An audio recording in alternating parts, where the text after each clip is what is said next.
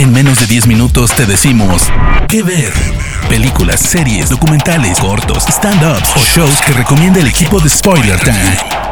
¿Qué ver? Hola, ¿qué tal? Bienvenidos a un episodio más de qué ver aquí en It's Spoiler Time. Feliz año, mi nombre es Hugo Corona de Luna y me encuentran en redes sociales como arroba tushai. Y el día de hoy les voy a recomendar una película que pueden encontrar en Netflix. Es la ópera prima, esto quiere decir la primera película que realizó el director. Y es la ópera prima de John Singleton, uno de los directores afroamericanos más prolíficos que vio la década de los 90 y que lamentablemente hace un par de años falleció Boys in the Hood o Los Reyes de la Calle, como se le conoce en español, es la historia de tres jóvenes que han crecido en un peligroso barrio de Los Ángeles durante inicios de los 90 y cómo es que sus vidas van cambiando a partir de que son niños, son amigos en los cuales son vecinos y cómo cambian una vez que crecen y se convierten en adolescentes y la vida y la manera en la cual la gente los trata como una minoría incluso en su mismo barrio el director y escritor John Singleton hizo esa película cuando apenas tenía solamente 24 años.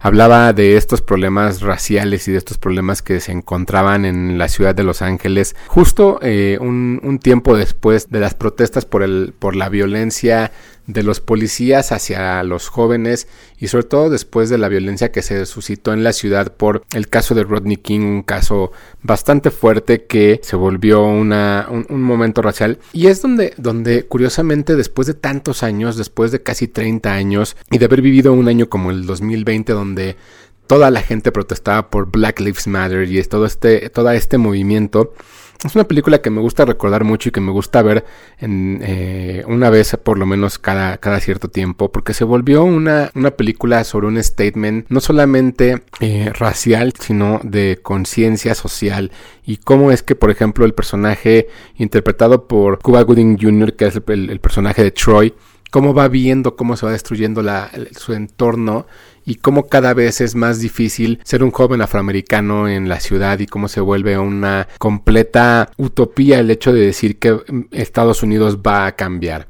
Y evidentemente después de ver cómo es que, el mundo ha cambiado en, estos 30 años, sigue siendo impactante ver una película como Poison the Hood y sigue siendo relevante volver a verla y aprender un poco también cómo es que funciona el sistema de la violencia desde casa y cómo es que los barrios marginales normalmente son los que terminan perdiendo más en, cualquier momento de la vida. La película es estelarizada por eh, Cuba Gooding Jr., también dentro del elenco se encuentran Angela Bassett, está Maurice Chestnut, está John Cochran, está eh, Lawrence Fishburne como el padre de, Trey. Y fue el debut en cines de un rapero que en su momento también estaba en el ojo del huracán porque estaba trabajando con eh, una banda muy importante que se llamaba NWA era una banda que hablaba justamente de todos estos temas raciales durante todo el tiempo. Y ese, esa persona es Ice Cube, quien después se volvió una persona sumamente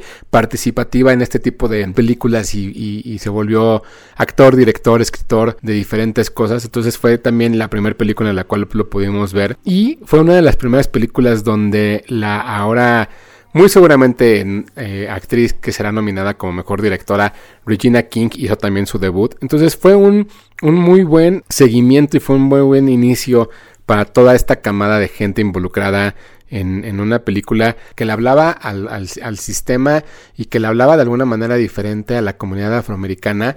Y yo lo comparo mucho con cómo es que años después Black Panther hizo lo mismo y, es, es una, una, película que para la industria también de, de los 90 funcionaba muy bien porque era, era, una película debut de un director nuevo, de un director afroamericano, de un director que después tendría también diferentes trabajos y que lo llevaría al éxito a hacer diferentes cosas, algo que en su momento se veía muy difícil para un director afroamericano lograrlo fuera de Spike Lee, pero eh, esto se lograba en la ciudad de Los Ángeles, una ciudad que si bien era problemática por todo lo que sucedía, también buscaba la solución y buscaba encontrar todos estos matices en la comunidad afroamericana para poder lograr salir adelante. John Singleton, después de, hacer esta película, haría eh, un par de videoclips para Michael Jackson. Se iría a hacer una película que igual se llamaba Poetic Justice. Eh, haría Shaft, haría Too Fast, Too Furious, Four Brothers, Empire, Rebel. Dirigiría capítulos de Billions y dirigiría también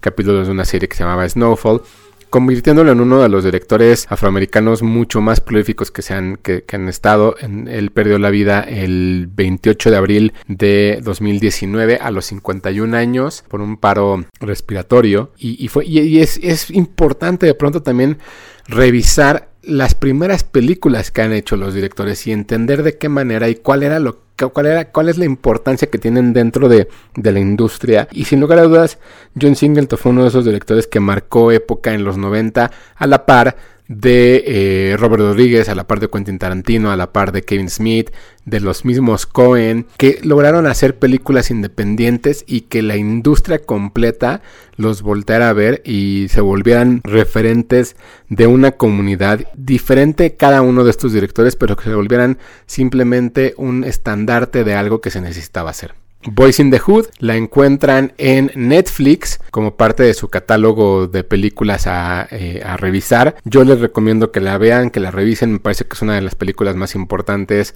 de principios de los 90 y vale muchísimo la pena verla. Evidentemente el lenguaje cinematográfico que tiene es diferente a lo que ahora estamos acostumbrados, pero creo que podrán disfrutar una película en la cual eh, entenderán por qué las protestas del año pasado son tan relevantes y cómo es que el tema sigue siendo algo de qué hablar. Bueno, eh, esto fue un episodio más de Que Ver aquí en Spoiler Time. Mi nombre es Hugo Corona de Luna. Me encuentran en Twitter como arroba tushai y en Instagram como Hugo Corona y cada semana aquí en Que Ver, gracias a todos los que han hecho que nuestro podcast también funcione en Amazon, en, Amazon, en Spotify, en Apple, en donde sea que nos escuchen. Muchas, muchas gracias. Esperamos que este año también tengan muchas recomendaciones y que sea un gran 2021 para todos ustedes. Nos vemos.